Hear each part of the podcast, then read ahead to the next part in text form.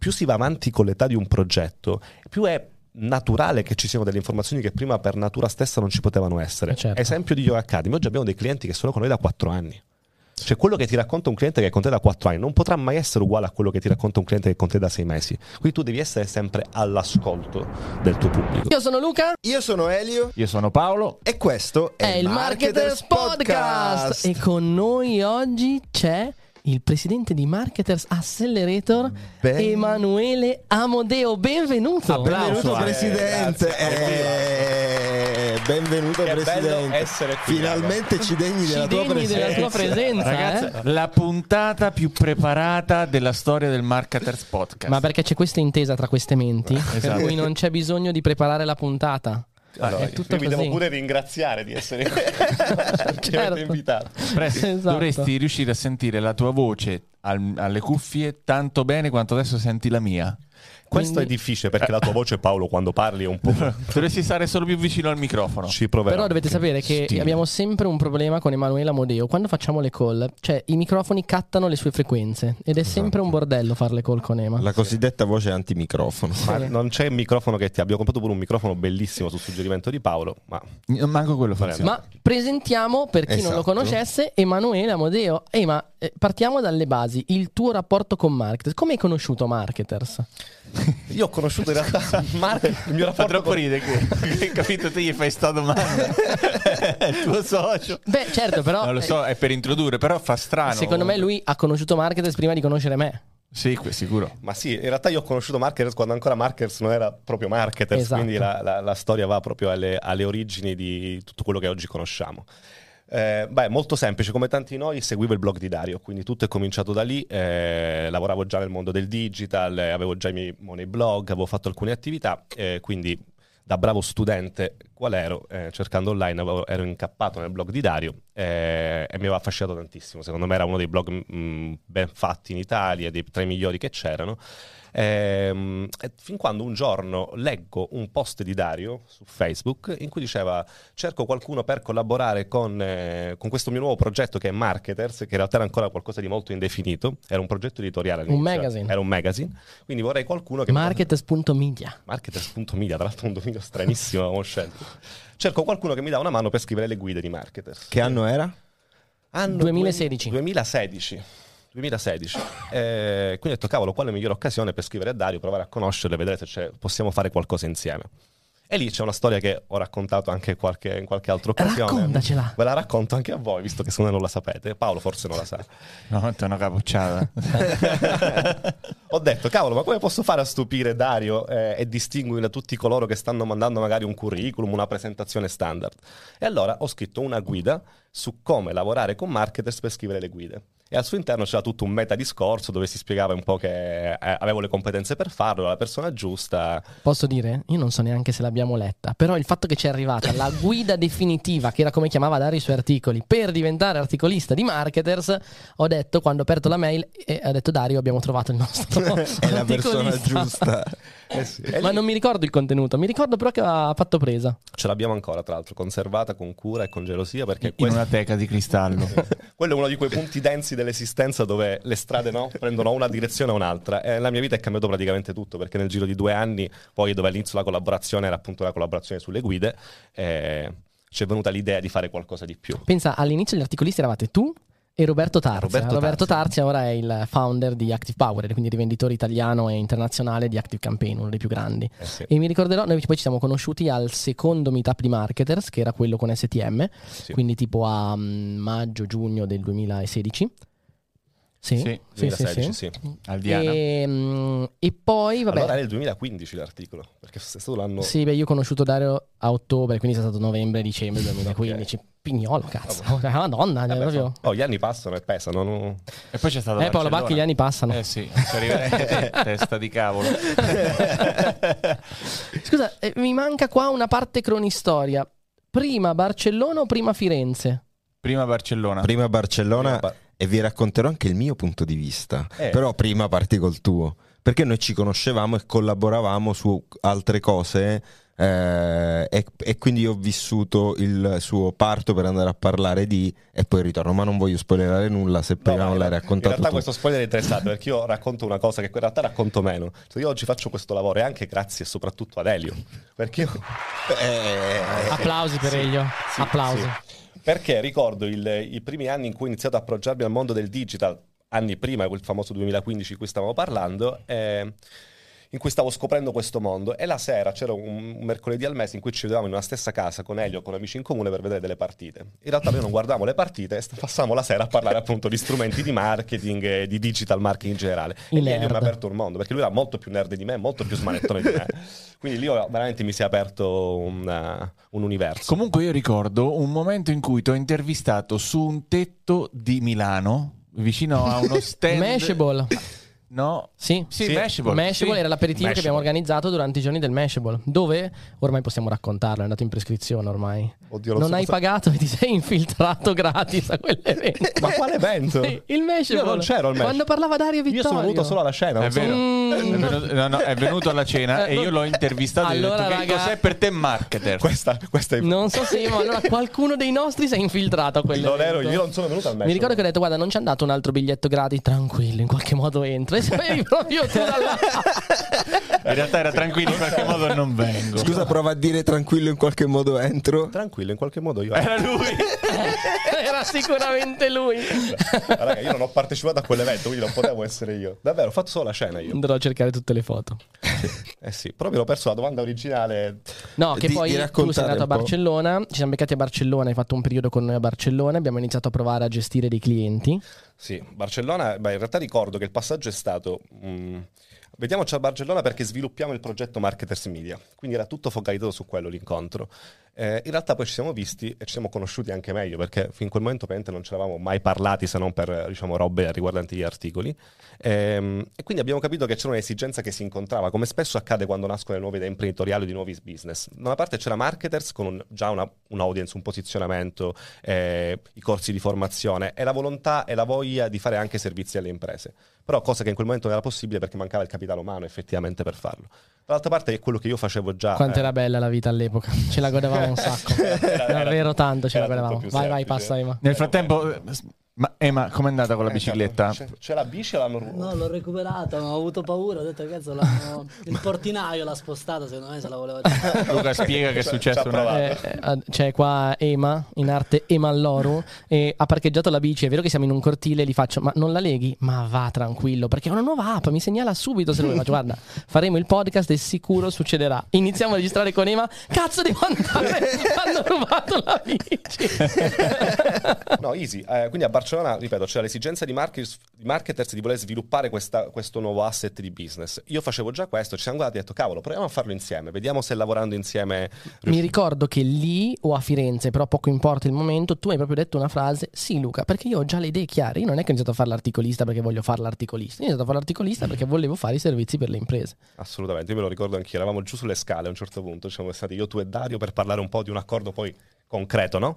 Eh, io ho detto questa cosa e ti ho anche detto, però io voglio farlo con voi. Quindi voglio, voglio essere vostro socio in questa avventura. E da lì... E io ricordandomi come si era intrufolato al Mashable senza pagare, ho detto sì, è il socio che voglio. sta scroccando, sta scroccando anche in questo caso.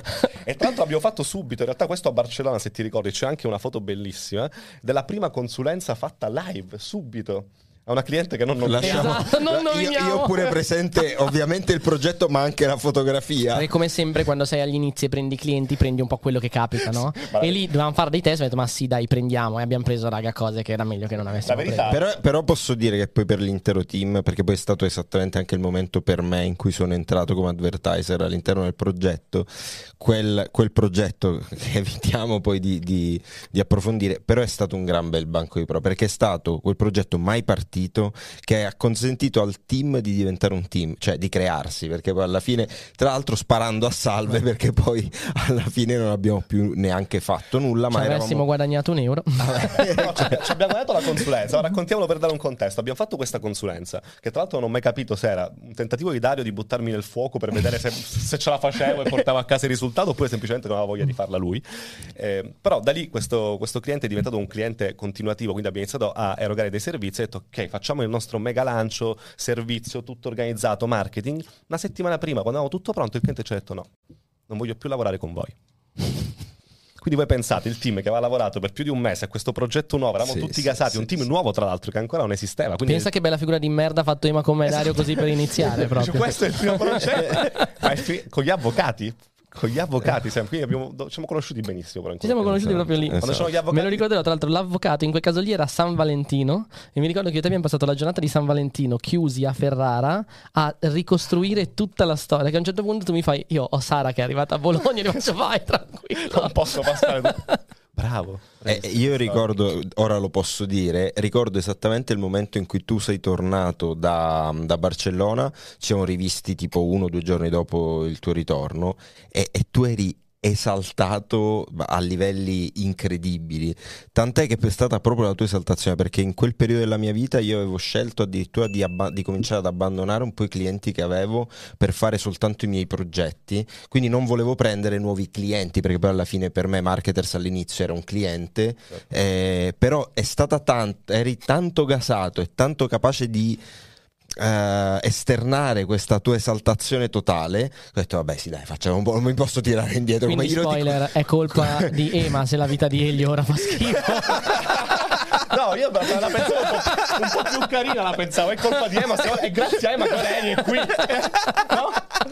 Cioè, io sono qua grazie a Cioè, te. pensaci, scusa un attimo, sliding door. Se ora tu stai facendo i tuoi progetti, i cazzi Esatto. tuoi e tutto, come sarebbe Chissà la tua vita? come eh? sarebbe, chissà, chissà, però abbia- abbiamo, vissuto cose che giustificano anche i periodi intensi e di merda. E tra l'altro quel periodo lì secondo me è stato il periodo che ci ha fatto capire che non volevamo lavorare con dei clienti, ma volevamo cercare di replicare ciò che era il modello eh, che abbiamo fatto in marketers, quindi quello che poi abbiamo chiamato metodo marketers, in altri mercati. Quindi abbiamo proprio validato ciò che era stato il- quello che avevamo fatto con marketers, che non era ancora un metodo, per validarlo, farlo diventare un metodo portandolo in altri settori. Sì, e questa sicuramente cioè, è, stata, ed è ancora la sfida più bella, cioè poter ripensare e riadattare quella che è una metodologia di lavoro che prevede delle tecniche, delle procedure, degli approcci diciamo, strategici particolari a mercati diversi, dove ovviamente alcune regole cambiano, altre rimangono uguali e quindi c'è, è come se il nostro lavoro veramente va reinventato di volta in volta, va studiato di volta in volta. È stata una roba bellissima. Il perché l'abbiamo fatto? Questo secondo me è una cosa anche carina da condividere un po' con tutti. Perché all'inizio quando si parte con una web agency tu non pensi che ci può essere questo arrivo qua, no? Cioè tu pensi io devo riuscire ad avere il maggior numero di clienti possibili. Noi invece siamo arrivati a un punto in cui, secondo me, sono state due le cose che ci hanno fatto cambiare idea. Da una parte ci siamo resi conto forse veramente del valore che portavamo in un progetto. Cioè non eravamo dei semplici fornitori di servizi, ma entravamo veramente in rapporto con l'imprenditore, in relazione con lui, cercavamo di capire veramente quello che faceva. Quindi il valore che davamo era sempre di più anche di quello che banalmente ci facevamo pagare per fare quel lavoro. E poi secondo me c'è il secondo fattore che è, mh, ci accomuna con un po' tutto quello che facciamo, cioè che la voglia di essere protagonisti anche nei progetti dei nostri clienti, che non significa farlo al posto degli altri, ma significa poter condividere da una parte le sfide, ma anche poi i risultati che, che si raggiungono. Infatti oggi sono quasi tutti i nostri clienti in revenue share, quindi condividiamo effettivamente poi il Poi, rischio imprenditoriale. alcuni sono in revenue share, altri addirittura sono nostre società e l'obiettivo è, alla fine ci chiamiamo accelerator, market accelerator, siamo un po' più un incubatore, perché alla fine cosa facciamo? Pensiamo a Yoga e Aria, sono società che sono nate come spin-off di Marketers Accelerator, nel momento in cui camminavano sulle loro gambe sono diventati poi progetti a sé stanti, società in cui siamo in quotazione. Secondo me questo è nato anche dalla consapevolezza che all'interno del mercato digitale la capacità che abbiamo di portare traction a un progetto quando nasce e di portarlo da 0 a 1 velocemente è tanto alta, per cui è impossibile trovare chi ti paga abbastanza per quello e, e quindi ti conviene farlo dove ti metti in gioco al 100%, certo condividi il rischio di impresa, ma dall'altra parte puoi fare un grande risultato. Infatti quello deve essere anche sempre accompagnato da, un gran- da una grande capacità di riconoscere il potenziale dei progetti, perché dico, senza nasconderci dietro un dito, a volte eh, non siamo stati abbastanza bravi e infatti quelli sono progetti che poi non hanno avuto un seguito, ma fa parte del gioco e va benissimo Per esempio, ci siamo, ci siamo resi conto e inizialmente abbiamo detto ok abbiamo degli influencer che hanno già un seguito abbiamo degli influencer che devono nascere. Abbiamo provato con influencer che avevano un seguito e funzionava quindi abbiamo capito che il metodo marketers funzionava. Abbiamo detto eh vabbè ora ci creiamo noi gli influencer. E invece quello non è così facile perché prendere una persona e insegnarle a diventare influencer non lo puoi fare Cioè una persona se vuol fare la creator, se vuol fare l'influencer, deve essere predisposto a fare quel lavoro, deve avere passione perché richiede sacrificio e non lo fai per guadagnare. E quindi prendere una persona che diciamo, ah tu fai questo lavoro, ti trasformiamo ora nella regina, nel re di Instagram, non, non può funzionare. No, ed è una questione secondo me sia qualitativa che di tempo. Cioè da una parte come Sì. dici tu non puoi insegnare a qualcuno a creare contenuti. O quantomeno non puoi farlo del tutto, ci deve essere un qualcosa di tuo che metti Una indole già deve, una predisposizione già deve esserci. Ass- assolutamente. Ehm, dall'altra parte è una questione di tempo, cioè creare un- e posizionare un brand con dei contenuti nel mercato non puoi farlo in sei mesi o un anno. Quindi Ah, anche sì. l'investimento Chiaro. che ti viene richiesto è molto più lungo e il tipo di gioco che facciamo noi è diverso, non sarebbe Sì, e soprattutto se tu prendi un partner in quel momento lì, il partner si aspetta che tu lo fai crescere, mentre Esatto. invece la crescita è dovuta alla capacità che ha quel partner di creare contenuti, eccetera. Noi possiamo accelerare quella crescita, ma non possiamo crearla, forza- non possiamo forzarla, ecco, Esatto. questa è la parola giusta. Due, due osservazioni su questo. La prima ha a che fare con che cosa vuol dire essere influencer, creator, comunque avere già un pubblico. Non, do- non dobbiamo fare l'errore di trasmettere che stiamo parlando di un pubblico già estremamente ampio. Io se penso anche a quando abbiamo cominciato con la stessa Denise a lavorare, Deni eh, aveva un pubblico eh, già era abbastanza conosciuta, ma non era un pubblico gigantesco, No, assolutamente no. ma aveva una cosa, ed è l'altra cosa che volevo dire, che fa tutta la differenza del mondo ed è l'altro pattern che ci fa capire se un progetto può funzionare oppure no, la competenza. Perché essere- avere un grande pubblico e lo abbiamo imparato anche a nostre spese, non basta, puoi avere milioni di follower o centinaia di migliaia, ma fare solo buchi nell'acqua. Perché? Perché cerchi di vendere qualcosa che non fa pa- cioè per la quale non hai delle competenze comprovate perché poi eh, specie quando eh, fai aziende come quelle che facciamo noi dietro ci deve essere sempre forte una È, competenza. Eh, è suc- è quello che succede spesso, secondo me, se prendiamo come esempio di influencer, magari attori o personaggi della televisione che non per forza sono, cres- sono cresciuti per la competenza attoriale, esatto ma poi vogliono cercare di trasformare questa competenza in, in altro e o ce l'hai davvero o non lo puoi fare. Voglio dire, sei un'attrice, vuoi fare l'insegnante di yoga, ok, lo puoi fare se davvero è la tua passione, sai Sì. trasmettere quello e credi in quello, ma non è che dici ho un pubblico, a questo pubblico piace lo yoga, facciamolo. Cioè, questo è anche l'esempio di Giulia Caterra. Giulia Caterra fa fitness, ma non è che ha iniziato da un giorno a dire ah, mi improvviso perché mi piace il fitness, perché la gente piace il fitness che io faccio fitness. No, è una sua competenza principale, è una delle sue core skill. E questo è, è molto fondamentale. Quindi, secondo me, il- diciamo che il primo step forse del metodo marketers, che è l'ante-step, perché ancora prima di entrare nei, nei cinque step del metodo marketers, che ora vedremo insieme, è proprio quello del product market fit in questo caso qua anche forse persona market fit. Esatto. Se c'è un personal brand dietro, sicuramente sì, perché dobbiamo riferirci alla, alla persona. E nel il caso di Giulia, secondo me, è un caso un- forse più, più iconico, perché con Giulia abbiamo, abbiamo fondato ormai questa società. Parliamo di Giulia di Caterra. Giulia Calcaterra, sì, società fondata con lei un, eh, ormai più di un anno fa, però lavoriamo insieme ormai da tre anni, abbiamo lanciato diversi, diversi progetti nel mondo fitness, quindi settore fitness. All'inizio, quando abbiamo iniziato a lavorare con Giulia, non era scontato. Gli anni sono quattro. Quattro. Quattro. A dicembre 2019 abbiamo fatto il primo lancio con Giulia, quindi già ci lavoravamo da qualche mese. Madonna. Tanta roba, tanta roba. Eh, quattro anni fa, a questo punto, non era così scontato. Cioè, eh, per noi era, era sicuramente una- una- un personaggio interessante. Sapevamo che c'era del potenziale, ma non era così scontato che con lei avremmo creato un, eh, un prodotto nel mercato del fitness. Proprio perché la, la sua audience, intanto, era un'audience variegata. Per quanto gigantesca, ovviamente prendeva un po' di tutto, però era molto variegata.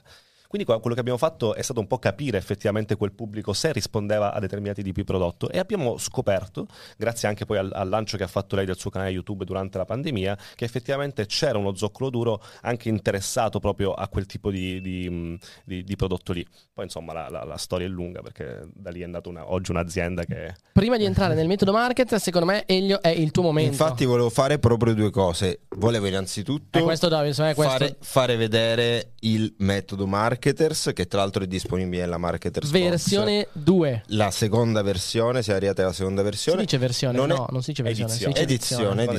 edizione. Comunque non è disponibile in commercio, da stand alone diciamo, ma è, solt- è riservato a chi entra all'interno di Marketers Pro. Ma mentre magari Cresi prende qualcosa da- dal metodo Marketers, quello che volevo ricordarvi è All'interno di questo podcast cerchiamo di trasmettere quante più informazioni possibili e raccontarvi storie interessanti. Come potete dirci se queste storie per voi sono effettivamente interessanti? Sicuramente commentando qua sotto, ma soprattutto iscrivendovi al canale se siete su YouTube o schi- schiacciando segui su una delle piattaforme streaming audio quella la vostra preferita sulla quale ci E ascoltate. su Spotify lasciate una recensione, lasciate Stellinateci, stelline. stellinateci. Ovviamente neanche a dirlo 5. Esatto. Ah, scusate, io forse al podcast non ho mai utilizzato questa, questa espressione, no. ma se non mettete un like adesso è scandaloso. Esatto. Ok. E i fedeli capiranno. E i fedeli capiranno. E ora veniamo al metodo marketers. Volevamo in questa puntata del podcast con Emanuele analizzare i 5 Quanto è bella È la bello. È bello. analizzare i 5 step del metodo marketers. Infatti, il metodo sono 5 step fondamentali per raggiungere e dominare la vetta del mercato digitale. Direi partiamo subito dal primo. Andiamo subito al primo step. No, intanto dic- diciamo quali sono tutti gli step. Così abbiamo una visione completa. Vai. Tutti gli step del metodo. Non sbagliare, per favore. Mi concentro. Valore, Giusto. acquisizione, community, conversione e scalabilità. Complimenti, signor Avevamo Emanuele il buzz Amodeo. button in caso di errore, ma Non è servito. Hai fatto Che bene. Per- per- no. No, questo- Ora puoi cancellarli questo dalla gesto mano. è perché ripensavo un po' proprio prima di iniziare questa, questa puntata a quante volte abbiamo applicato questo metodo a diversi business e contesti. Eh. Penso che superiamo le 150. Eh sì, tra, se ci mettiamo dentro, eh, eh, vabbè, ovviamente le, Beh, le miglia- le- le migliaia, se, se arriviamo a considerare a quante persone abbiamo Anche gli insegnato al studenti. Marketers World, esatto. e- Marketers World, i nostri corsi, Esatto. le consulenze e, e poi dopo i nostri business. Eh sì, Migliaia. arriviamo a migliaia. Migliaia Se togliamo i- gli studenti e gli eventi, comunque rimaniamo sulle centinaia tra i nostri progetti eh, e le consulenze. Cosa che dico sempre quando spie- provo a spiegare che cos'è il metodo. Il metodo è vero che sono 5 step, ma non sono step conseguenziali. Cioè non è che il primo inizia, finisce, poi inizia un altro, inizia, finisce, poi inizia un altro, ma ci portiamo dietro ogni step come, come un superamento che si mantiene negli step successivi.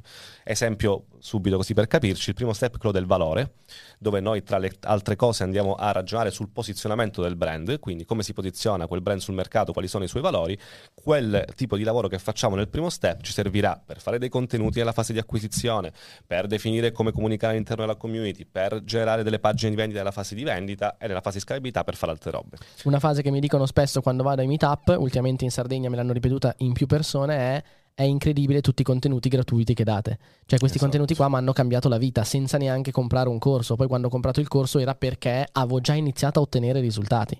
Questo podcast per noi rientra nella fase di valore. Esatto. Assolutamente lo è. Tanti ci stanno scoprendo, magari proprio da questa puntata o dalle puntate precedenti, e magari andranno a approfondire che cosa fa marketers e cosa può fare marketers per, per le persone. Ecco, questo è quello che succede nella fase di valore. Quindi spieghiamo, nella fase di valore dobbiamo riuscire, attraverso i contenuti, che sono il nostro mezzo con cui comu- comunichiamo con le persone, a raccontare cosa facciamo, ma soprattutto perché lo facciamo. Quindi quali sono i valori che ci contraddistinguono, cosa ci definisce come brand o come personal brand, dipende qua dalle casistiche. E questa è una delle cose più astratte del metodo, perché non è una scienza dove noi facciamo un'automazione, facciamo un 2 più 2, ma dobbiamo ragionare in maniera artistica sulla creazione di un brand, ma è anche la più importante, perché se si fa bene questa prima fase ne giovano tutte le altre e anche le altre avranno sicuramente un risultato. A me piace eh, qui usare un'analogia per raccontare come ragionare sul valore, che è quella dell'essere umano. Cioè- Ecco il nostro filosofo che entra in campo. Dovete sapere che il nostro presidente è anche laureato in filosofia e gli piace snocciolarla così ogni tanto. Eh, Esatto, ci proviamo. No, questa è un'analogia Non realtà. essere timido. No, no, esatto, non voglio essere timido, in realtà è un'analogia anche abbastanza terra-terra, nel senso brand persona. Una persona è caratterizzata da- un nome, un che cosa è, io sono Elio, sono Emanuele, e ho dei valori che mi contraddistinguono, quindi sono una persona gentile, una persona antipatica, arrogante, Scrocco i biglietti generosa, del- scrocco i del biglietti Mashable. del Mashable, provo a fare società senza sapere cosa sto offrendo dall'altra parte, tutta una serie di robe. Ecco, per un brand è la stessa cosa, quindi noi dobbiamo... in- dall'inizio, quando creiamo un brand, un personal brand, ragionare su quelli che sono i valori che vogliamo che quel brand abbia e poi dobbiamo capire anche come questi valori non soltanto si trasmettono, e possiamo riuscire quindi a comunicarli, ma anche come si evolvono nel tempo. Perché uno delle- degli errori più grandi che si fanno è pensare che il brand, la fase di valore si crea, viene strutturato, definisco quali sono i valori e quelli me li porterò per tutta la vita. No, se l'analogia della persona è vera, come una persona si evolve e quindi cambia i suoi valori nel tempo, da ragazzo avrà dei valori, poi da adulto cambierà in base alle sue esperienze, così anche un brand fa esperienza, quindi interagisce con i clienti, vende qualcosa, offre servizi e in base ai feedback e alle esperienze che fa può deve ripensare il suo sistema di, cre- di credenze e evolversi nel tempo per far crescere la sua personalità. Ma siamo dentro Business Genetics per caso? e quindi Come... Vai, vai. No, quindi diciamo, dobbiamo ragionare sulle credenze, su quello che noi chiamiamo in gergo tecnico sistema di credenze, che sembra una roba, che una, una, una parola che quando la diciamo in consulenza dice cavolo, ma che è sto sistema di credenze? No, sono esattamente questi valori che contraddistinguono le caratteristiche di un brand. E- ed è super perché sembra un, lavoro, sembra un lavoro grosso all'inizio da fare e sicuramente è un lavoro difficile perché presuppone mettersi a nudo. Cioè devi davvero metterti a nudo e dire chi sono io veramente. Ma nel momento in cui lo fai, tra l'altro quello che dà più fastidio secondo me alle persone quando lo fanno è che dice ma dicendo queste cose escludo del target dal mio progetto. Ma più il tuo target, soprattutto all'inizio, è stretto, un cosiddetto minimo valuable target, no? E Sì. poi piano piano tu lo vai ad ampliare, ma sei sicuro di portarti a casa quel nocciolo di persone, quelle persone che sono davvero allineate a quello che è il tuo brand. E se fai questo lavoro, dopo ne giovi tantissimo nel creare contenuti, perché ogni volta che dovrai creare un contenuto, ti metterai lì, prenderai il tuo sistema di credenze e dirai, ok, oggi faccio un contenuto, quale punto del sistema di credenze? 3. Ok, questo contenuto deve parlare a questo, a questo punto del mio sistema di credenze, deve risuonare quindi con quel target che è d'accordo con questo sistema di credenze. E diventa tutto molto più facile. Ovviamente i vari punti del sistema di credenze non, non possono essere in disaccordo l'uno con l'altro. No. Specifichiamolo perché è molto importante. Se no, come una, come una persona resti, Esatto. saresti uno- La coerenza è fa fondamentale. parte, fa parte dell'identità, ovviamente. E non devi avere paura, secondo me, il valore poi quando lo portiamo avanti all'interno delle varie tappe, acquisizione, conversione, eccetera, community, non devi aver paura a dare valore.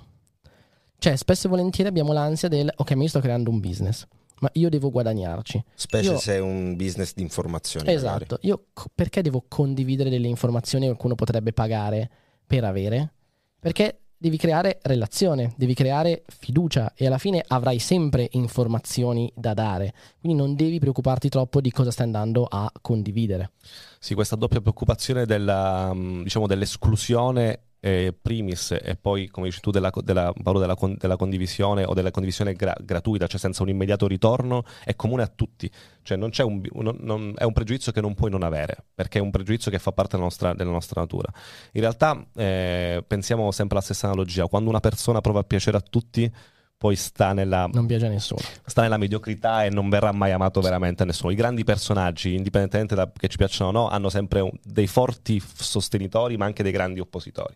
E quindi bisogna essere, bisogna polarizzare anche in qualche Haters, modo. vi aspettiamo. Si può, si può piacere a, t- a tanti, non si può piacere a tutti, quello che diciamo sempre, specie poi quando andiamo a creare un prodotto, a meno che non sia una commodity, è che se sei per tutti non sei per nessuno, perché devi avere il tuo target definito, quindi questa è una cosa, se vogliamo anche un po' banale, ma che non ci stanchiamo mai di ripetere proprio perché è fondamentale. Poi io credo che puoi scegliere che è impossibile non polarizzare completamente. Quello che puoi scegliere, secondo me, è più, più a che fare con il tipo di persona che sei, se sei un personal brand, ad esempio, del gruppo di persone che si è, si può essere più o meno polarizzanti. Quindi cercare, perché poi c'è chi cerca proprio anche come strategia la, la polarizzazione, che parola difficile. Eh, Diciamo che rendere artificiale è molto complesso, sicuramente. Sì, sì, cioè farlo sì. in maniera artificiale è complesso, ma detto così come nell'esempio che facevamo prima nell'analogia con una persona. Provate a vivere ogni giorno raccontando quello che non siete, provando ad essere la persona che non siete. A un certo punto questa coerenza non regge più, cioè si impazzisce, si Puoi fo- fonde il diventare, puoi diventare personaggio, ma il personaggio alla fine può essere un'accentuazione di ciò che. Accentuazione non so neanche se esiste, ma l'abbiamo capito. Di ciò che tu sei. Guarda, se, se- se è l'opposto di te, diventerà difficile ovviamente portarlo avanti per tempo. Quello che diciamo, soprattutto attenzione, quando noi parliamo di, di metodo, di business digitali, spesso e volentieri parliamo di di business dove partiamo da, un po' dalla nostra competenza, no? Quindi ci andiamo a creare qualcosa dove noi abbiamo un'area di competenza perché poi dovremo, cioè siamo marketer, quindi siamo noi che poi creiamo il sistema di credenze, siamo noi che andiamo a fare l'acquisizione, siamo noi che oltre a metterci la competenza del nostro prodotto, del nostro valore, poi siamo anche noi a creare tutta l'impalcatura intorno. Poi magari arriveremo ad appoggiarci a delle agenzie e tutto, ma inizialmente lo facciamo noi, no? E, e quindi... Eh... mi sono dimenticato. Vabbè, tornerai, Bellissimo, tornerai in mente. bellissimo, tornerai no, in mente. Scusa, quanti secondi fa l'hai capito? adesso la riprendo, adesso la Io riprendo. stavo pensando al sistema di cadenze, a un sistema di cadenze scritto su un Excel, non so però se c'entrava con quello che dicevi tu. No, dicevo che Ah. devi fare tutto te e quindi siccome devi fare... eh, ecco, ecco, ce l'ho, ce l'ho. Ok. Siccome tu devi fare, Sicuro. Devi fare tutto tu, ok? È anche importante che il tuo business molto probabilmente sarà basato tanto su di te e quindi tu devi avere la passione di quello che stai facendo e quindi se stai fingendo un qualcosa semplicemente perché pensi che possa funzionare, non riuscirai a portarlo avanti per abbastanza tempo fino ad ottenere un risultato e non mi stancherò mai di portare avanti questo concetto che penso che più o meno tiriamo fuori in ogni puntata del podcast. Se non c'è una passione, se non c'è un'ossessione, ok, diventa difficile pensare di portare avanti un business digitale dove, entri, dove, dove tu sei il creator o la persona comunque che deve metterci anche il contenuto. Certo, e qua voglio, voglio lanciare due spunti perché secondo me ci sono tanti modi di essere appassionato e coinvolto in quello che si fa. Il primo è, anzi, lì, mh, senza esempio, cioè, anzi, col mio esempio, pensiamo a Yoga Academy. Io non sono un appassionato di yoga, ma non c'è nulla che mi appassiona di più come portare avanti questo business. E secondo me ci vedo due motivazioni. La prima è quella che riguarda un po' tutti i progetti che creiamo e tutte le aziende. Quindi la, la- la- la sensazione positiva che ho nel creare qualcosa con altre persone. Quindi che penso che sia un po', per tornare un po' al filosofico, l'opposto è la morte, no?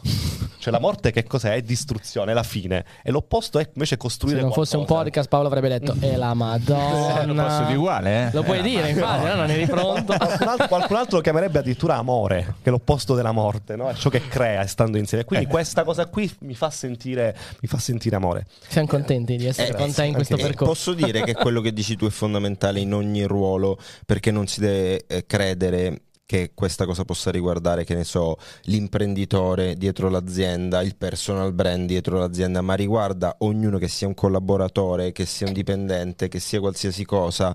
È ovvio che eh, la passione per la disciplina in questo caso lo yoga, magari ce l'ha Denise e altre persone all'interno del team, ok, ma non è fondamentale. È fondamentale che ce l'abbia Denise, ovviamente.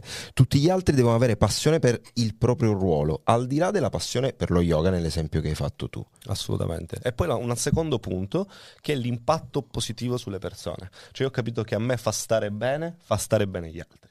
E quindi questa è una cosa che è stata sempre un mio punto debole, sai, nella vita. Cioè, quando ero più piccolo, a me questa cosa mi ha penalizzato. Con gli amici, con la famiglia. Cioè, piuttosto di lasciare contenti gli altri, di non far soffrire qualcuno, io mi tenevo dentro tutta la sofferenza. E forse oggi questa è un po' la rivincita di questa cosa qui. Cioè, oggi la posso giocare invece a mio vantaggio questa cosa qui. Mi fa stare bene le persone che, stanno, che hanno impatto, anzi con cui impattiamo sul nostro E, progetto. e questo è, è un po' ciò che accomuna marketers, perché alla fine, e se ci pensi, tutti i business che facciamo sono business che impattano sulle persone. Pensa, eh, ci pensavo l'anno scorso, a gennaio, quando abbiamo fatto la challenge di yoga, abbiamo fatto la challenge di fitness con Aria e abbiamo fatto la, mm, la settimana di formazione, il mastermind di Business Genetics. E dicevo, Decine. praticamente noi in due settimane abbiamo dato un input per iniziare l'anno cambiando la vita a più di 70.000 persone, avevamo fatto il calcolo. Decine E questo è fighissimo. persone. E noi, se oggi dovessimo fare un business che invece è vendere questa console, non ce ne fregherebbe un cazzo di farlo perché non è, non è il nostro, non ci appassionerebbe. Anche se potessimo guadagnarci un sacco di soldi, diremmo: Io non, non, non ci voglio di venderti questa roba.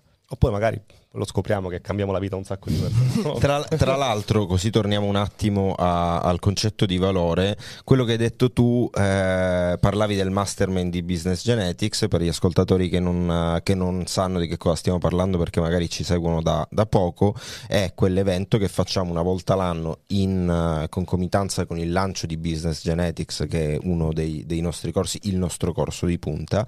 Il Eh, corso. Il corso, l'opera magna, eh, prima di Dario Vignali e poi di Marketers. Ehm, in, quei, in quei giorni là andiamo a fare delle attività che poi anno per anno cambiano, però la sostanza è dare appunto tantissimo valore. Proprio in questi giorni, nel momento in cui stiamo registrando questo podcast, abbiamo pubblicato la storia di una persona che proprio a partire da quel mastermind ha avuto quell'input per cambiare le carte in tavola. E direi che la metteremo in descrizione, ma poi lo so, perdonate, ci siamo molto pigri a quanto pare perché mi segnalate sempre che ci dimentichiamo di mettere le cose Esatto, in in caso commentate scrivendo eh, Paolo, rincoglioniti, mettete i prenditi, link. prenditi un appunto per favore sul cellulare che dobbiamo... Fabio, grazie. Valore direi che Valore, l'abbiamo detto, io valore. passerei Io alla... so- solo un'ultima cosa. Eh, non lo so però. Dai, dai, gliela, diamo, me tu gliela, gliela lasciamo ci dire? particolarmente. lasciamo dire? Guarda che poi la vorrei approfondire tutto. Uh, Addirittura? In questi momenti quando non so che fare faccio così. Erogare valore, come, dove, quanti mezzi e via dicendo. Bella Eh. domanda, bella domanda. No, per- eh, Eh. beh, però la domanda è furba oltre che bella. Perché lui sa i problemi che hanno la maggior parte delle persone Ecco. quando si approcciano e quindi me la Ecco. rigira così. Bravo, mi piace. Un canale, al massimo due se abbiamo tanta disponibilità. Eh, Uno, dai. Uno, massimo un canale. Ovviamente la scelta del canale presuppone uno studio di dove si muovono i competitor, di come funziona il mercato, quindi non scegliamo a caso lanciando una monetina, ma cerchiamo di capire dove si trova più o meno il nostro pubblico, dove immaginiamo che il nostro target in quel momento si trovi per la maggior parte, e quindi iniziamo con un solo canale, un solo target e proviamo a far funzionare quello lì. Dopo che abbiamo provato, in base ai risultati ci spostiamo su un secondo segmento. E vi metteremo in descrizione lo speech mio e di Andrea Bottoni al Marketers World, cioè sono due speech diversi perché entrambi abbiamo parlato di questo processo e di quando si inizia a avere un solo canale. Top, possiamo passare, Adesso possiamo andare avanti. Esame superato. possiamo passare ora al secondo punto che è scalabilità. Perfetto. Guarda che sono attento, io non mi devo fregare. Secondo punto è acquisizione. Madonna, acquisizione. ma il press, raga, non gliela fai al press, non puoi fargliela. Acquisizione. Cosa vuol dire acquisizione? Che cazzo lo sa? Proviamo, proviamo a spiegarlo in maniera proprio semplice perché non ho mai sentito parlare dell'acquisizione.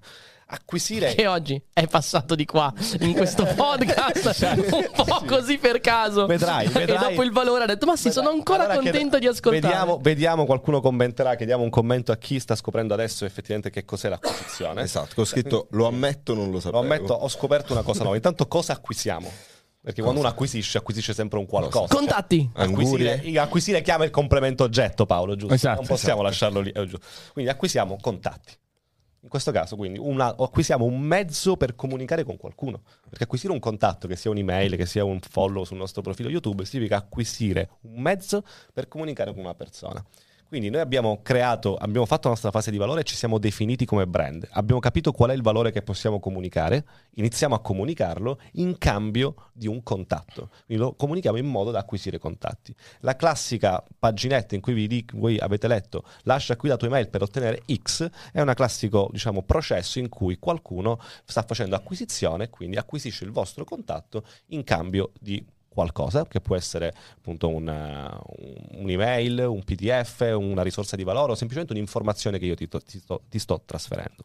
L'obiettivo di questa fase è acquisire quanti più contatti possibili maggiormente in target con quello che è il nostro prodotto o servizio o semplicemente con il nostro brand o posizionamento iniziale che abbiamo trovato.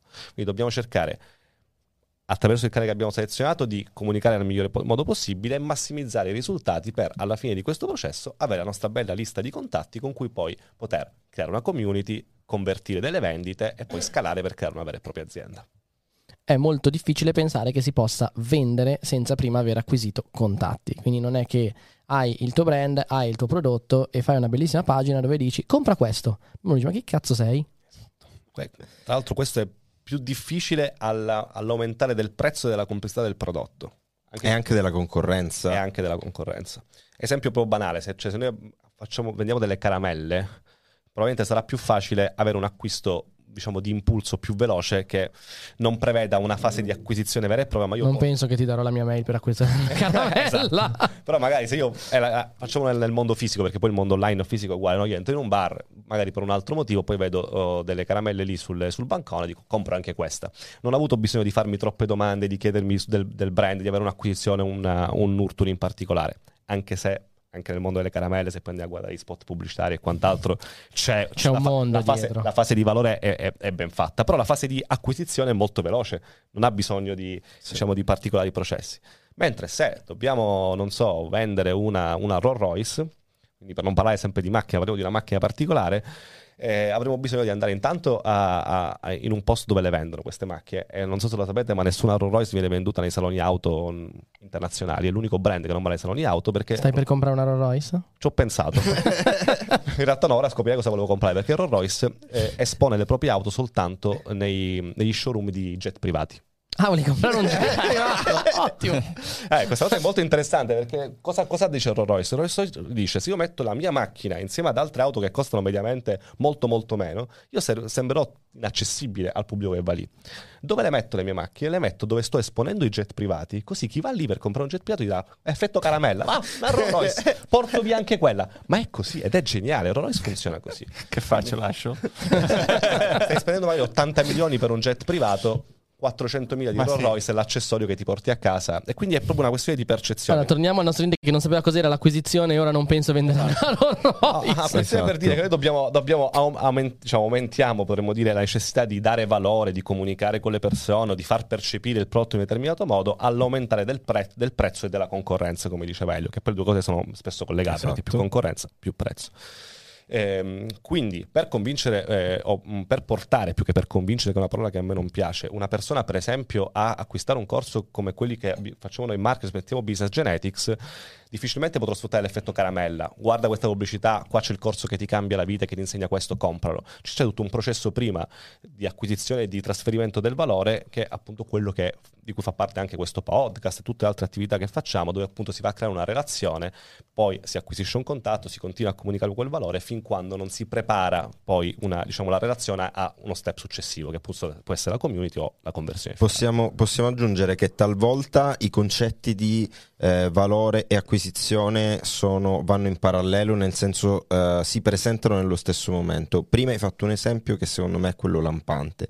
Sca- magari non ti conosco, tu mi dici scarica un PDF, valore, e insieme ci metti l'acquisizione perché lo fai in cambio della mia mail. Però decostruiamo il nostro stesso percorso. Penso che la maggior parte dei nostri ascoltatori avrà lasciato il proprio indirizzo email da qualche parte. Se non l'avete fatto, in descrizione tra i vari link. No, scherzi- Lasciateci la mail. Esatto, no, ma scherzi a parte, eh, quanto ci viene più facile anche andare a fare quell'azione, scaricare un PDF, accedere a qualche cosa, se già prima eravamo stati esposti a del valore. Quindi ehm, conserviamo comunque, sappiamo che possiamo utilizzare questa strategia, cioè fare coincidere valore e acquisizione come abbiamo visto in maniera semplice, però è questo, però ricordiamoci che quando prima andiamo a strutturare meglio, magari nel tempo, il valore, poi anche l'acquisizione sarà un processo molto più, più liscio, lineare e soprattutto eh, magari l'acquisizione noi la facciamo via advertising e lo abbiamo notato da decine di casi studio, c'è una differenza abissale proprio di costo per contatto, di costo di acquisizione, quando prima c'è tutta una fase di valore. Talvolta questa fase di valore è semplicemente quello che il personal brand, il creator col quale collaboriamo, ha messo da anni a disposizione prima di eh, dire ok, ora voglio fare il mio prodotto, voglio fare la mia community e via dicendo. Altre volte invece semplicemente si studia a tavolino questa cosa qua, si inizia a erogare del valore e poi l'acquisizione che poi è sempre con un incentivo come accedi a questo, accedi a quello, ottieni questo, ottieni quell'altro, però è molto più facile e i costi sono anche 10 volte più bassi rispetto a uscire sul mercato con ti do questa roba qua se mi lasci la mail. Assolutamente, faccio mm, così mi facevi venire in mente vari esempi di tipi di acquisizione diverse mentre lo raccontavi, perché passiamo dal valore acquisizione in realtà, pensiamo, non so, forse a quello più comune di tutti, che tutti abbiamo utilizzato almeno centinaia di volte nella vita, che è Google. Cioè, Google per il 99,9% dei suoi servizi o prodotti offre gratuitamente valore, che in questo caso è un motore di ricerca gratis per tutti, che tutti utilizziamo. Poi lo 0,1% delle sue attività sono la vendita di prodotti pubblicitari, AdWords e tutto il mondo poi che c'è dietro la monetizzazione di Google. Altro canale di acquisizione, YouTube. Oggi penso che sia uno dei canali dove più conviene investire indipendentemente dal settore per, per una serie di, motivi che sono stati anche raccontati in altri momenti in questo podcast, è quello un canale di acquisizione strapotente dove possiamo veicolare il nostro valore eh, e possiamo farlo sia in maniera organica, quindi pubblicando i nostri video, eh, aspettandoci che sia l'algoritmo stesso a distribuirli all'interno della piattaforma, oppure come diceva Elio, spingendo addirittura con l'advertising all'interno della piattaforma stessa. Altro tipo di, acquis- di- di- di acquisizione, esempio il mastermind che facciamo ogni anno con BG. Quella è un'occasione per dare valore gratuito, per condividere, anche per crescere, perché per noi è un'occasione importante di, di comprensione di crescita anche professionale, ma sicuramente poi anche di acquisizione, quindi di condivisione poi de- del valore attraverso i nostri canali. E lì acquisiamo con email e newsletter, che è l'altro grande canale di acquisizione che oggi conviene, su cui converrebbe puntare. Anche avere un customer care è acquisizione, perché la gente scrive per avere informazioni e quando scrive per avere informazioni tu gli chiedi la mail e in quel momento lì hai fatto acquisizione su un target. Sì, Sono- customer sono- care è, tutto. customer care raga, è tutto, perché il customer care serve veramente in ogni fase, dalla fase del valore, paradossalmente anche se forse quando crei qualcosa da zero non c'è ancora un business, quindi non c'è un, non- l'orecchio ancora non ha ascoltato, però in realtà c'è sempre in tutti i processi. Prima parlavi della ciclicità, del dover ritornare anche più volte sul nostro sistema di credenze, sui valori che vogliamo trasmettere e allora qua il customer care ci viene in aiuto perché è la parte più esposta alle persone e quindi è la parte che ottiene al di là della semplice assistenza, non riesco a entrare sulla piattaforma, non riesco a fare questo o quell'altro, è la parte che ha proprio più sensibilità, poi ovviamente tanto dipende dalle persone all'interno del customer care, però ha eh, quella sensibilità che poi trasferita di nuovo al team marketing riesce, cioè infatti il customer care molti pensano che sia un team separato dal team marketing, è il cuore del team marketing. Questo perché è, è il team più vicino al cliente Eh sì, e quindi è il team che resta più in ascolto del mercato, no? Cioè inizialmente l'imprenditore riesce a farlo lui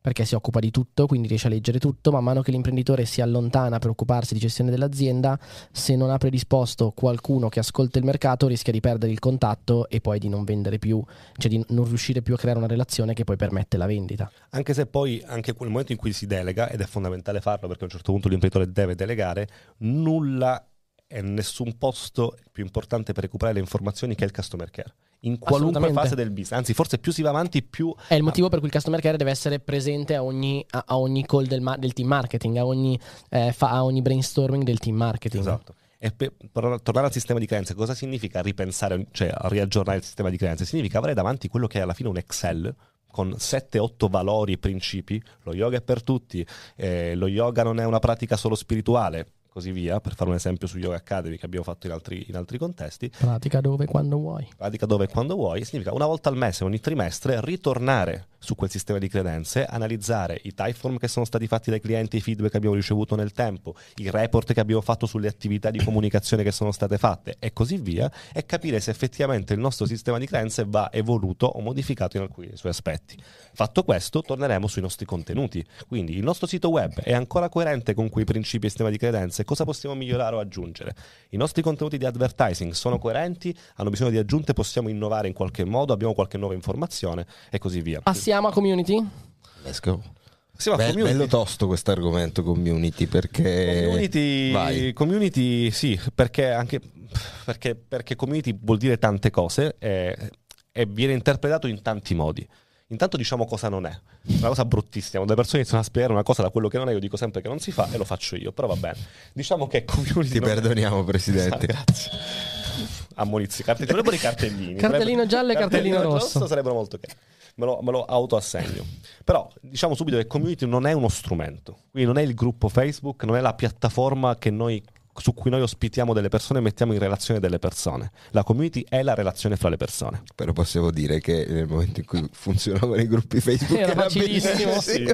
Era facilissimo. Sai, è molto Era figo questo concetto qua game. di relazione. Secondo me, per spiegare bene community, è, non è soltanto la relazione che si genera tra il brand e il pubblico, ma è la relazione che si genera tra il pubblico del brand. Quindi la relazione, come si dice, non uno molti, ma molti molti. Esatto. Molti. Dove tu puoi, tra virgolette, non sei più indispensabile per questa relazione.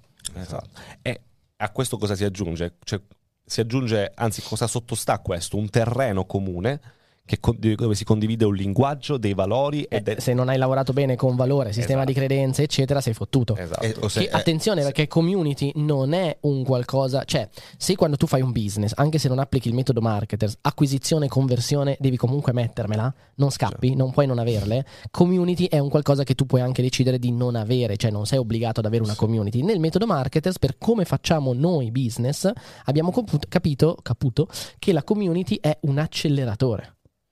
Perché un acceleratore? Perché ci permette di diffondere i nostri valori in maniera più veloce, ma anche più, diciamo, vera. Perché nel momento in cui le persone condividono esperienze sul terreno comune del- della nostra community, allora il brand prende vita, prende forma, esistono realmente, realmente le cose. Possiamo dire che puoi decidere di non puntare sulla community, ma tanto siamo animali sociali. Quindi, se tu decidi di puntare sulla community, è più probabile che tu riesca ad avere un minimo controllo sulla community e quindi un dialogo. Eh, Sì, favorire d'accordo, il dialogo. Sono d'accordo anche se poi eh, ne parlavo quest'anno al Marketers World con Ilaria, cioè la community a un certo punto diventano i tuoi stakeholder, Sì, quindi da un valore aggiunto rischia anche di diventare un vincolo. Certo. Perché tu poi dopodiché nel momento in cui evolvi devi sempre tener conto della tua community, perché tu gli hai dato talmente tanto, cioè per esempio è un problema in cui ci troviamo noi tante volte, no?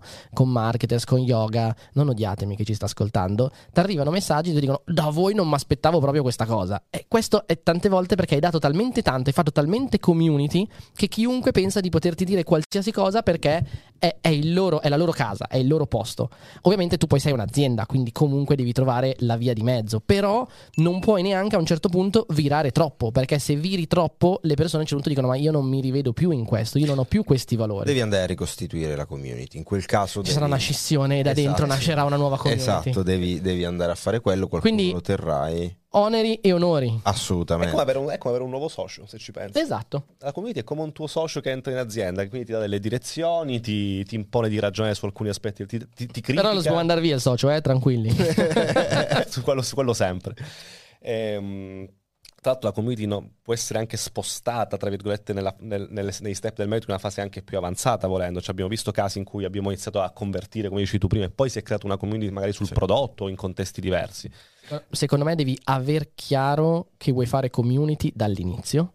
Dopodiché, quando inizi a investire tanto sulla community, in che fase esattamente, trovi anche dove creare community, che poi può variare nel tempo, ed è il nostro esempio. Cioè, una volta c'erano i gruppi Facebook e per noi era una miniera d'oro. Sì. Perché era facile che le persone lì passavano il tempo su Facebook, quindi tutti scrivevano, commentavano tra di loro, sapevano di essere persone simili. Ora chi cazzo ci va più su Facebook del nostro target, quindi devi Molto. trovare altri posti, no? Idem è successo anche su yoga. Quindi ecco, eh, lo puoi fare in diverse fasi, devi contemplarlo dall'inizio, secondo me. Perché ovviamente cambia Sì. il modo in cui ti approcci, il modo in cui gestisci il tuo business. Eh sì, e cambia anche il modo in cui andrai a costruire la fase di valore, perché se tu vuoi costruire una community andrai a ragionare anche nell'ottica poi di- di- dei principi e dei valori che con- prevedono diciamo, la, la creazione di uno spazio, di uno spazio condiviso.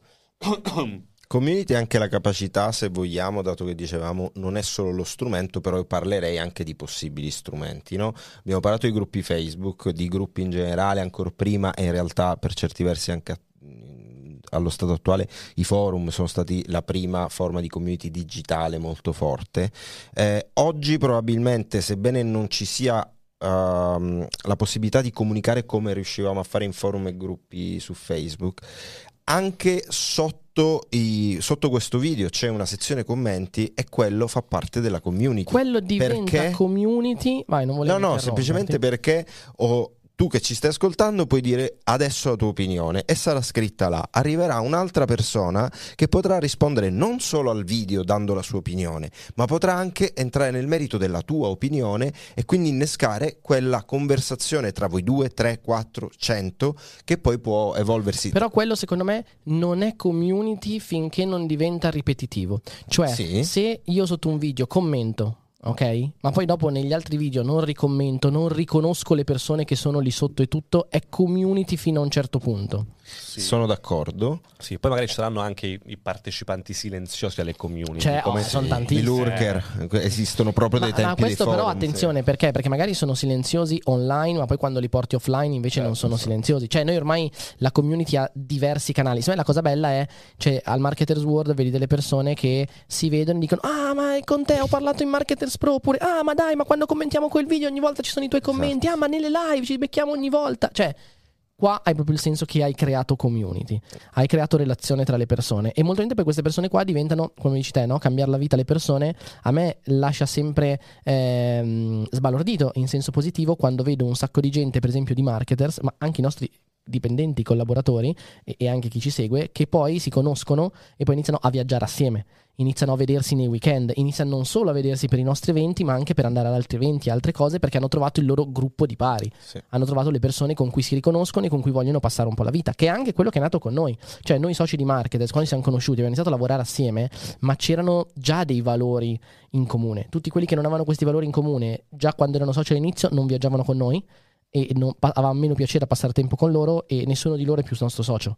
Cioè, questo è un motivo perché sì. sono stati in qualche modo si sono autoesclusi o li abbiamo esclusi dalla nostra community. Possiamo dire che non è un motivo, ma è una logica conseguenza, una naturale conseguenza Bello. tante volte.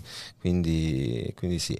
Instagram. Instagram è un altro posto dove fare community. Tra l'altro, ehm, sono strumenti. Secondo me, in questo momento. eh, tutte le cose che stanno nascendo, quindi la, mh, WhatsApp mette in continuazione nuove feature per stimolare la possibilità. Adesso ci sono i canali eh, su Instagram che però al momento sono verticali, ma chissà quale sarà l'evoluzione. Eh, secondo me siamo in una fase eh, in cui stiamo ricercando quell'equilibrio che è scomparso con un utilizzo minore di Facebook per un determinato target. Ehm, però l- le persone cercheranno sempre di fare community perché appunto siamo animali Sai sociali. cosa che forse si sta cercando di capire? Cioè è come se ci fosse socialmente una necessità di riadeguare il linguaggio perché Sì. ci sia ancora community. Perché fin quando era Facebook la scrittura permette un tipo di comunicazione che è conosciuta, comprensibile di un- a a una- di un certo livello. Nel momento in cui la comunicazione diventa micro contenuti video, immagini, allora questo linguaggio dobbiamo impararlo e le community esistono perché condividono un linguaggio. Quindi praticamente siamo in una fase storica in cui lo strumento è ancora più, cioè molto più veloce la nostra capacità di comprenderlo e adattarci e riuscire a, a stare come esseri umani e quindi come community dentro questo mondo qui. Andiamo un secondo nel pratico per come facciamo a creare community e abbiamo già detto tanti canali, tante cose che si parte dal valore così, ma secondo me anche qua è serve un customer care predisposto alla community. Community manager vogliamo chiamarlo come vuoi, però serve qualcuno che si dedichi esclusivamente alla community, che sia un po' il coordinatore di classe, che sia un po' la mamma, il padre, no? che sta lì a controllare, parlare, relazionarsi e diventa un po' quel, quel filtro, quel supporto in grado di aiutare le, le persone ed è anche poi quella persona che è in grado di dire al team marketing, a- ai vertici dell'azienda in che direzione andare, in che direzione vuole andare la community, cosa succede nella community. Tutti i gruppi si non- difficilmente si auto-organizzano, ma poi delegano l'organizzazione a un, a un singolo. Cioè anche i migliori atleti delle migliori squadre del mondo che sono allenati per anni a fare sta roba, poi hanno un allenatore c'è Eh certo. a cui si affidano per coordinarsi. Quindi nelle community è esattamente uguale. E grazie al community manager, secondo me, forse anzi la singola, non lei, la singola attività che oltre a quella dell'ascolto è quella di monitorare anche tutti quelli che sono i rituali all'interno delle community, che sono quelli- quelle, quelle ripetizioni, quegli eventi, quelle azioni ripetitive che creano l'identità. E qui c'è una, eh, secondo me un concetto fondamentale, cioè come si fa a creare l'identità di una community? Quando è che la community dice adesso io mi riconosco in quella cosa lì? Quando appunto fa delle cose che fanno dire a, a me e ad Elio si- siamo simili, facciamo parte dello stesso gruppo. Quindi se sono uno che, ascolta, che, che viaggia in moto in Harley Davidson e sono super appassionato, nel momento in cui vedo che anche Elio ha la passione per, per- per la passeggiata domenicale, che è il suo rituale in Harley Davidson, probabilmente entreremo insieme e faremo community. La stessa cosa avviene online. Quando abbiamo l'appuntamento fisso che è il video di GoPro, fa- prendo una comunità a caso, che esce il lunedì sul canale YouTube con una- un format definito, un contenuto definito, quello è il rituale che all'interno della community di GoPro crea quell'identità. E quei rituali li facciamo tutti singolarmente ogni giorno. Io racconto sempre l'esempio del sapone quando ci facciamo la doccia. Ognuno di noi, se pensa al modo in cui si fa la doccia la mattina, sono sicuro che mette il sapone sempre alla stessa mano, inizia a spalmarlo sempre alla stessa parte del corpo e ripete sempre questo gesto. Questo perché il ri- rituale crea identità, mi fa sapere chi sono. Non devo ogni volta ripensare ma cosa ho fatto ieri, quindi ripensare a di rispondere alla domanda. La stessa cosa avviene nei gruppi e nelle community. Quindi questa cosa dobbiamo stimolarla e crearla insieme alle persone che ci sono all'interno. Servirebbe fare una puntata solo esclusivamente dedicata a community, Sì. ma non è questo il caso, No. quindi io direi che possiamo passare a conversione. Andiamo avanti, io ne approfitterei soltanto per ribadire un concetto che avevi detto all'inizio, è fondamentale.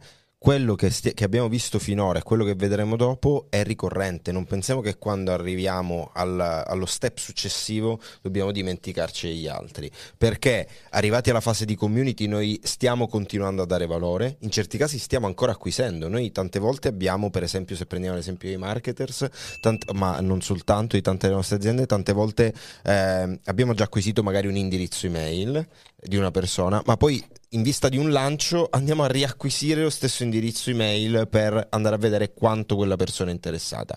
Community, alla fine il Marketers World, Marketers Pro, i meetup, i roundup, qualsiasi cosa che noi, che noi facciamo, che cos'è community, anche per chi è arrivato alle fasi successive, quelle che stiamo per Certo. vedere. Vale, Tra vale. l'altro, all'interno di Marketers Pro, che è la nostra community premium ed è anche la nostra scuola per il mercato digitale, non solo si otterrà il metodo Marketers cartaceo, ma c'è anche il percorso e il percorso riprende proprio le varie fasi del metodo Marketers e ti spiega come attuare tutte le varie, le varie fasi, Alla fine- l'acquisizione, convers- conversione, eccetera, eccetera. Alla fine di questa puntata, se non conoscete Marketers Pro, davvero vi consiglio, non è una marchetta, ma siamo davvero orgogliosi di questo prodotto, di questa community, quindi prendetevi assolutamente un momento per andare ad approfondire che cos'è Marketers Pro e valutate se, se accedere. Magari questa volta lo facciamo, Mettiamo di mettere il free trial, il free trial ce lo ricorderemo. video. Paolo, prendi appunti per favore. Ok, grazie Fabio. Non funzionerà mai, non funzionerà mai così, Ok, sono sicuro. raga, eh, Vi assicurerò, visto che questa puntata mi riguarda, che ci siano i link. perfetto, Ottimo, grazie grande. Presidente. Con lei andiamo sempre sul sicuro. Arriveranno le parolacce. Parliamo, parliamo un attimo di conversione. Secondo me, ehm, quando pensiamo alla vendita, cioè, l'abbiamo visto un po' prima, no? Tutto si basa su acquisizione, nutrimento, quindi nutrire il contatto che è acquisito, che può essere fatto in vari modi. Quindi, una volta si parlava tanto di funnel, quindi di un imbuto, entravano in tanti, uscivano in pochi, ora si parla più di flywheel, quindi le, le persone sono sottoposte a tanti stimoli diversi finché non trovano il momento giusto che triggera la loro mente per comprare quindi non è più tutto troppo organizzato. E noi il nurturing lo possiamo fare attraverso i contenuti come quelli del podcast, i- in- nel caso di marketers i contenuti che escono sul canale YouTube di Dario, di Botto, eh, di marketers con gli speech del Word, i post su Facebook, i roundup, il marketers watch, ci sono tanti punti, gli articoli e quant'altro. E poi a un certo punto arriverai alla conversione. Secondo me la cosa interessante è cos'è il conversion rate, perché penso che sia un qualcosa che sottovalutiamo sempre troppo. Cioè le persone dicono sempre ok, perfetto, ho venduto tot. Ok, ma hai venduto tot in relazione a cosa? Eh, è fondamentale perché? Perché eh, diamo- proviamo ad avere anche un'altra definizione di- della fase di conversione, cioè, anzi no, proviamo a spiegare così, la conversione avviene e- ed è una fase che tu porti a casa se hai fatto bene tutte le fasi prima. Quindi se il, la- la- il valore è stato ben fatto, se l'acquisizione è stata ben fatta, se hai creato una community, nel momento in cui proverai a vendere, È una quindi a, logica conseguenza. a convertire, perché la parola conversione è uguale vendere servizio o prodotto, quindi convertire coloro che hai fatto entrare nella tua community, che hai acquisito nella fase di acquisizione a cui hai dato valore, quando li converti in tuoi clienti, quindi quando gli vendi, quando gli vendi qualcosa, hai raggiunto il tuo obiettivo. Ovviamente questo dipende per la maggior parte da tutto quello che hai fatto prima, quindi se hai preparato bene il terreno e ti sei posizionato bene, sarà una naturale conseguenza. Questo perché? Perché in realtà difficilmente noi creeremo il bisogno di qualcosa nella mente di qualcuno. E questa è una cosa che vediamo spesso, cioè quando si parla di marketing, comunicazione, dice ok, allora devo riuscire a creare nella mente di quella persona il bisogno verso il mio prodotto. Ma questo non succede. Cioè i bisogni degli esseri umani, abbiamo visto piramidi, studi sociologici, cent- centinaia di anni e robe del genere, sono quelli. Cioè, non è che ci possiamo inventare o crearne di nuovi, sicuramente non saremo noi con la nostra piccola aziendina a crearne di così. Possiamo far emergere quelli latenti. Possiamo sì. fare emergere, quindi possiamo far riconoscere una persona che ha un bisogno, perché tu magari non ti riconosci un bisogno della socialità, stai isolato, hai anche una difficoltà, quindi puoi farlo, ma è tutto qualcosa che come esseri umani abbiamo dentro, quindi non è che possiamo andare a far costruire qualche cosa. Quello che possiamo fare però sicuramente, come dici tu, è far emergere tutto questo oppure essere nella posizione giusta per cui quando quella persona emerge un bisogno e quindi cercherà un prodotto o servizio per soddisfarlo, a chi si rivolgerà? Se noi siamo coloro che ha- hanno parlato con lui in community, gli hanno dato già valore, sono posizionati bene nella sua testa, naturalmente verrà da noi. Pensiamo al medico, che secondo me è l'esempio più facile da questo punto di vista. Se noi a un certo punto abbiamo un, un- un dolore al- non so, alla- allo stomaco o un qualunque dolore, e a un certo punto abbiamo tre medici con cui andare a parlare. Uno che è dieci anni che ci dà consigli, ci aiuta, ci dice come, come risolvere i problemi. Gli altri due che non abbiamo mai visto nella nostra E vita. ha risolto già dei E ha risolto problemi. dei problemi, magari anche un tuo parente. Sai che cosa? Eh, no, ma mia cugina gli ha, gli ha- gli ha- gli ha messo un- una placca sull'osso e sta benissimo. Tu vai da quello che ha aiutato tua cugina e gli ha messo la placca sull'osso. Ma perché avevi mal di stomaco? No, so- scherzo. no, perché in realtà lo stomaco è inventato, però mia cugina è successo davvero. Ok. La cosa assurda è che poi non è andata bene la seconda, quindi pensa un po' che non è vero. Vabbè, però è questa la regola, cioè questo, è questo quello che viene nella vita reale. Quindi semplicemente la fase di conversione dove noi andiamo a fare la vendita, quindi la fase proprio pura di offrire il servizio o prodotto, se, se abbiamo- se seguiamo questo metodo l'abbiamo costruita nelle prime tre fasi precedenti. Poi è ovvio che esistono delle tecniche per incentivare l'acquisto, per metterlo in evidenza, per mostrare un pricing piuttosto che un altro che sia accattivante o meno, che rientrano tutte in dei tecnicismi di marketing che applichiamo e che sono assolutamente di valore, che però non bastano. Cioè, senza questi tutto il resto funziona e si converte. Solo con quello, senza tutto il resto, Non non, converti. non converti nulla. Quindi è una condizione che non è, non è sufficiente per portarsi a casa il risultato.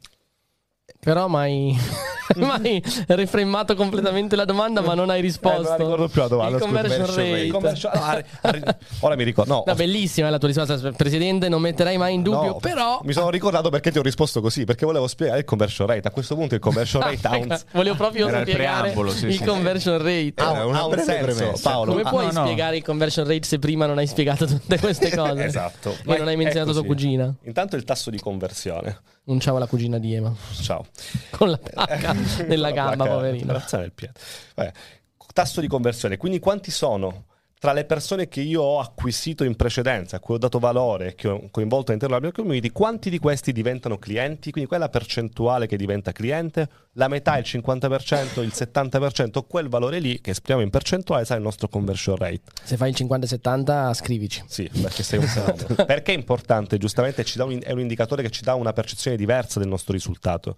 Perché potremmo avere due business a confronto, uno che ha fatto 10 vendite e uno che ha fatto 15 vendite. Dall'esterno dite, beh, quello che ha fatto 15 vendite sicuramente è andato molto meglio, sta andando meglio. No, perché magari scopriamo che quello che ha fatto 15 vendite ha acquisito 2000 contatti generando solo 15 vendite. Quindi in realtà ha avuto poca capacità. L'altro, che magari semplicemente ha investito un po' di meno in advertising o ha, ha fatto attività in meno tempo, ha acquisito solo 15 contatti, di cui 10 sono diventati clienti. Quindi più del 70% contro uno 0 qualcosa per cento di Fenomeno. e anche questa è una metrica secondo me fondamentale per poter capire soprattutto quando parti no? e quindi fai, fai dei test per capire più o meno cosa puoi aspettarti nel futuro quanto dovrai investire no?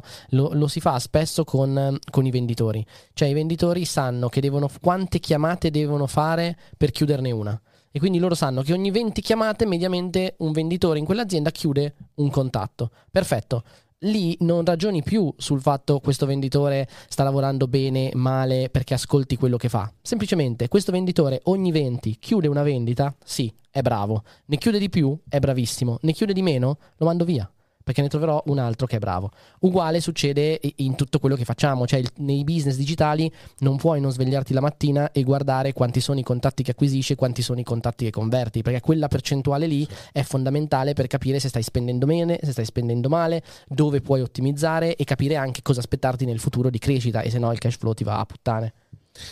Qua possiamo aggiungere, rispetto a quello che abbiamo detto prima, ci vuole un disclaimer fondamentale. Nella fase di, la fase di conversione è l'unica deroga al non dobbiamo avere tutto quello che avevamo prima, perché community sicuramente dobbiamo averlo, magari proprio chi è già nostro cliente può essere quella parte di community che spingerà altri a diventare nostri, nostri clienti. Community Eh. forse è l'unica, perdonami, che anche come dicevamo prima, anche se l'attiviamo un po' dopo, comunque Sì. noi già inizialmente delle vendite possiamo portarla a casa. Assolutamente sì, però quello che ci tenevo a, a- a precisare è il valore, come si configura il valore durante la fase della conversione.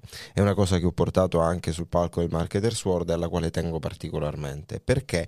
Perché noi stessi ci siamo resi conto durante tantissimi delle- dei, nostri, dei nostri lanci che nel momento in cui stiamo vendendo dobbiamo dedicarci alla vendita, non dobbiamo star lì a dare valore perché, eh, vabbè, al Marketers World ho fatto degli esempi eh, e non sto a ripetere quelli, piuttosto Vorrei... vorrei... al Marketers World la prossima Esatto. volta. È? Piutt- piuttosto, piuttosto vorrei soffermarmi comunque sul il senso rimane invariato e sul lavoro che abbiamo fatto, che abbiamo chiesto di fare ai nostri copi sulle mail di lancio. Prima ci trovavamo a mandare delle mail di lancio, in particolare che ne so, quelle degli ultimi giorni, dell'ultimo momento dell'offerta, chilometriche.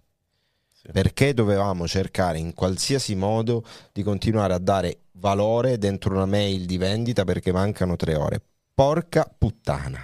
Ma se mancano tre ore alla chiusura di una promozione, alla chiusura delle vendite, ok, non dobbiamo dare valore, dobbiamo convincere la persona che quello è l'acquisto giusto. Il valore lo abbiamo dato prima, con quel valore abbiamo acquisito, con quel valore abbiamo creato community se l'abbiamo creata. Arrivati al momento della conversione ci dimentichiamo, giusto per quella finestra di conversione, di dare valore, ricominceremo dopo. Sindrome dell'abbandono. Dobbiamo farli sentire abbandonati Esatto. così dicono porca puttana devo comprare perché sennò come faccio? Però, però è vero, cioè alla fine noi quando compriamo è perché vogliamo passare da uno stato A a uno stato B, Sì. no? Cioè vogliamo diventare una persona migliore, quindi compriamo qualcosa perché ci migliora, può essere il nostro stato sociale, la nostra formazione, cioè ci sono mille, mille tipi di miglioramento. E se tu continui a darmi valore, io mi sento tra virgolette a posto Eh sì, perché sto già ottenendo. E invece se devo comprare a un certo punto devo farti percepire che ti stai perdendo qualcosa, ti sta mancando qualcosa, devo scatenare la FOMO alla fine. Eh sì. Se ti faccio se ti scateno la FOMO alla devi fine essere, semplicemente bravo, devi essere semplicemente bravo prima, cioè se veramente hai dato Eh sì. valore prima, Quello. allora perché darlo anche dopo? Se lo vuoi dare anche dopo vuol dire che hai sbagliato la fase prima e quindi cioè, da qualche parte comunque stai sbagliando. Non può succedere un caso ottimale in cui, come dice Elio, avviene questa cosa insieme.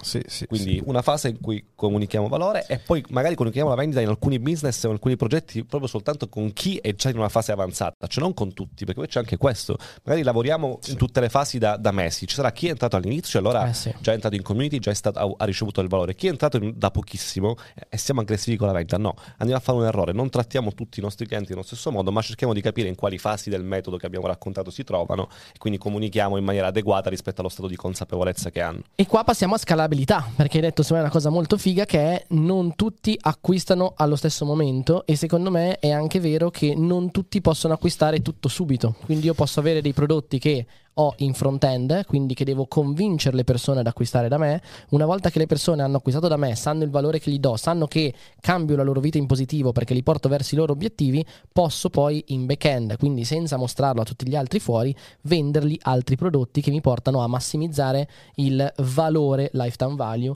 il valore de- del corso della vita dell'utente e questa è una cosa fondamentale e quindi qua diciamo che apriamo un po' le porte alla scalabilità le ho aperte parlando di conversione poi scalabilità e tantissime Sì, altre in realtà cose sca- scalabilità magari poi ci facciamo un'altra puntata intera sulla scalabilità perché poi eh, rip- riprende tutti i punti precedenti e, e- e li amplia. Che cosa significa scalabilità? Significa aver validato il progetto, quindi essere chiari, eh, avere la certezza che i dati di queste fasi che abbiamo descritto ci portano a un risultato. un canale un prodotto tanto valore è un conversion rate buono a questo punto, che giustifica dei numeri che sostengono la- la- la- il business, lo rendono sostenibile. A quel punto dobbiamo iniziare a, in- a inserire delle procedure all'interno della nostra organizzazione, delle risorse umane, delle procedure che ci permettono di replicare in maniera, eh, cioè quantitativamente quello che stiamo facendo, senza alterare la qualità. E questa è la vera sfida. Cioè Esatto. dobbiamo riuscire a a fare per due, per due, per due, raddoppiare quindi il numero di clienti acquisiti, il numero di budget di advertising investito, il numero di fatturato che facciamo,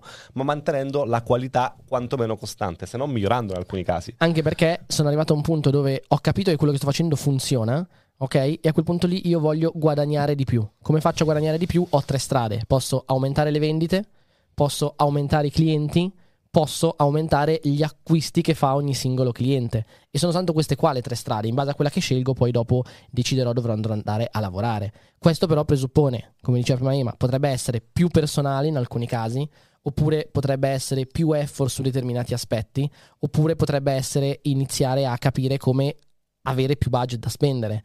E, e tutto ciò presuppone che inizia ad andare più veloce e il rischio di schiantarti è, è molto più elevato perché la complessità aumenta di smisura. E quando aumenta la complessità c'è anche un altro fattore che difficilmente potrai scalare un'azienda da solo, cioè non si scalano le aziende da soli, si scalano delle organizzazioni appunto che prevedono l'inserimento di altre persone che facciano compiti diversi e quindi entrano in gioco un'infinità di fattori che sono quelli della delega, della, del rapporto tra persone all'interno di un progetto, delle ambizioni di ciascuno, del lato umano, delle ambizioni personali che hanno anche queste persone all'interno dell'organizzazione che rendono il tutto molto molto molto complesso, ma probabilmente lo rendono anche la sfida più bella perché ritorniamo a quello che dicevamo all'inizio, no?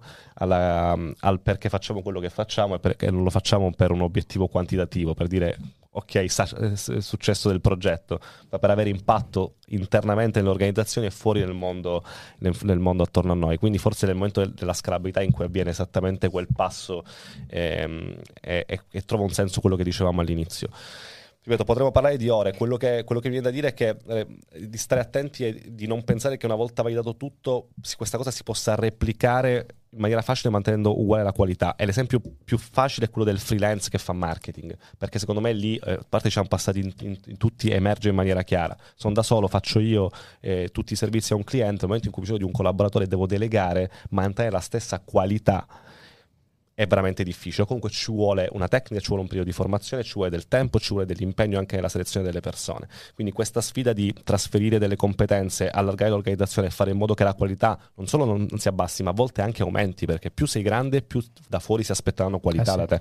Quindi è questa la grande sfida, la grande sfida che, che affrontiamo come imprenditori e la risolviamo con le persone. Torno ancora lì. Sia con le persone giuste accanto, secondo me come siamo in questo momento, sia con le persone che poi andiamo a impattare fuori di noi, cioè consapevoli che ciò che stiamo facendo cambierà la vita di qualcuno e quindi che ha un senso perché stiamo facendo questa, stiamo portando avanti questa missione. Ricordando sempre qual è il nostro fine, quindi. Bello.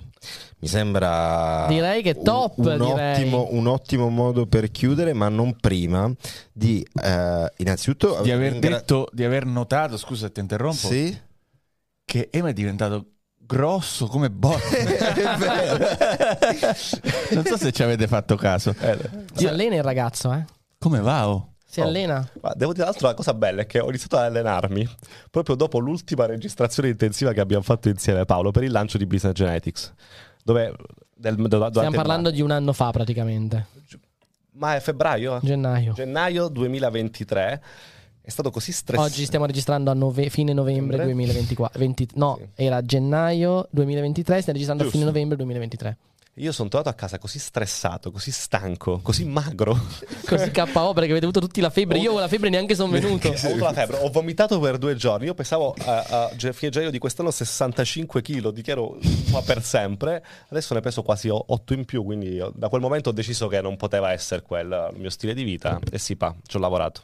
Bravo. Grazie. E io, tu vuoi Io- dire no, no, qualcosa? sì, volevo- te. Te lo dico mentre dire- mi si è spenta la mia telecamera, però l'importante è che si sente. Se- eh, secondo me eh, abbiamo preso davvero tantissimi argomenti durante questa puntata. Volevo innanzitutto ringraziare chi è stato con noi fino a questo momento e invitare tutti quanti a scrivere tra i commenti, mandarci un DM, insomma, a piccioni viaggiatori come volete, basta che ci riusciate a contattare e diteci su che cosa volete, magari proprio un approfondimento di uno dei punti che abbiamo visto oggi, su cosa volete che facciamo la prossima puntata col presidente, perché Eh, il presidente inutile ovviamente dirlo, deve tornare da noi. sarai Sarà un sicuramente onore- sarà un onore e un piacere. però ti toccherà Ferrara. Frara. Va benissimo. Ema, ho un'ultima domanda che faccio a tutti e so che tu potrai stupirmi con la tua risposta. Ah, no, io la sapevo detto, ma dovevo preparare. Non ci credo, non ci credo. Te lo giuro, ho detto, devo ricordarmi in aereo di preparare la risposta alla domanda che fanno a tutti. Vabbè. Tre libri, non business, non crescita personale, che ti hanno ispirato o comunque segnato la tua vita. Puoi andare anche su libri filosofici. Sì, tu no, già- beh, ma per forza, nel senso non posso. No, allora, sicuramente Essere tempo di Martin Heidegger lo nomino quasi sempre come primo. Perché è il libro che più mi ha traumatizzato e mi ha lanciato in un'angoscia esistenziale da cui poi sono dovuto Leggete uscire. questo libro, sarete felici dopo. È bellissimo, un libro veramente stupendo eh, dove si parla di un'interpretazione fondamentalmente filosofica dell'esistenza. È abbastanza complesso, ma anche leggerlo secondo me è una figata perché ti lascia, ti lascia quantomeno qualcosa. Pensate c'è un passaggio dove Heidegger dice che noi siamo nullo fondamento di una nullità. Per parlare della nostra fragilità dell'esistenza. Stoppo tutto allora. E quindi stoppiamo. Ed ecco che crollano le view del video. sicuramente- eh, filosofici ne ti devo tirare Sì, fuori è due un perché un altro che veramente mi ha cambiato tutto è che la critica del giudizio di Kant dove Kant eh, spiega la sua teoria sul bello, ehm, sul sublime, eh, quindi c'è tutta una teoria secondo me fantastica sul piacere, sul bello e sul sublime, eh, dove veramente ti apre una visione non soltanto teorica ma anche più esperienziale delle- della verità, quindi anche questa lettura super consigliata, poi i cinque livelli della leadership di Maxwell che Eh, però qua non vale. perché? No business, no crescita personale. Ah, no business, no crescita eh personale. sì, se no è troppo facile. Beh, il libro dei perché. Perché è stato uno dei lib- primi libri che ho letto quando ero piccolino, ho avuto 6 o 7 anni. Il libro dei perché. Sì, ed era un libro, è un libro gigante si- per ragazzi dove ogni pagina era perché. Tipo, Eh. Mi ricordo ancora perché l'arcobaleno. Pe- perché quando col- metti il dito sul tubo l'acqua va più avanti? Quindi tutti questi perché. Ma facevi troppe Educaz- domande e Gaspare ti ha detto ti è.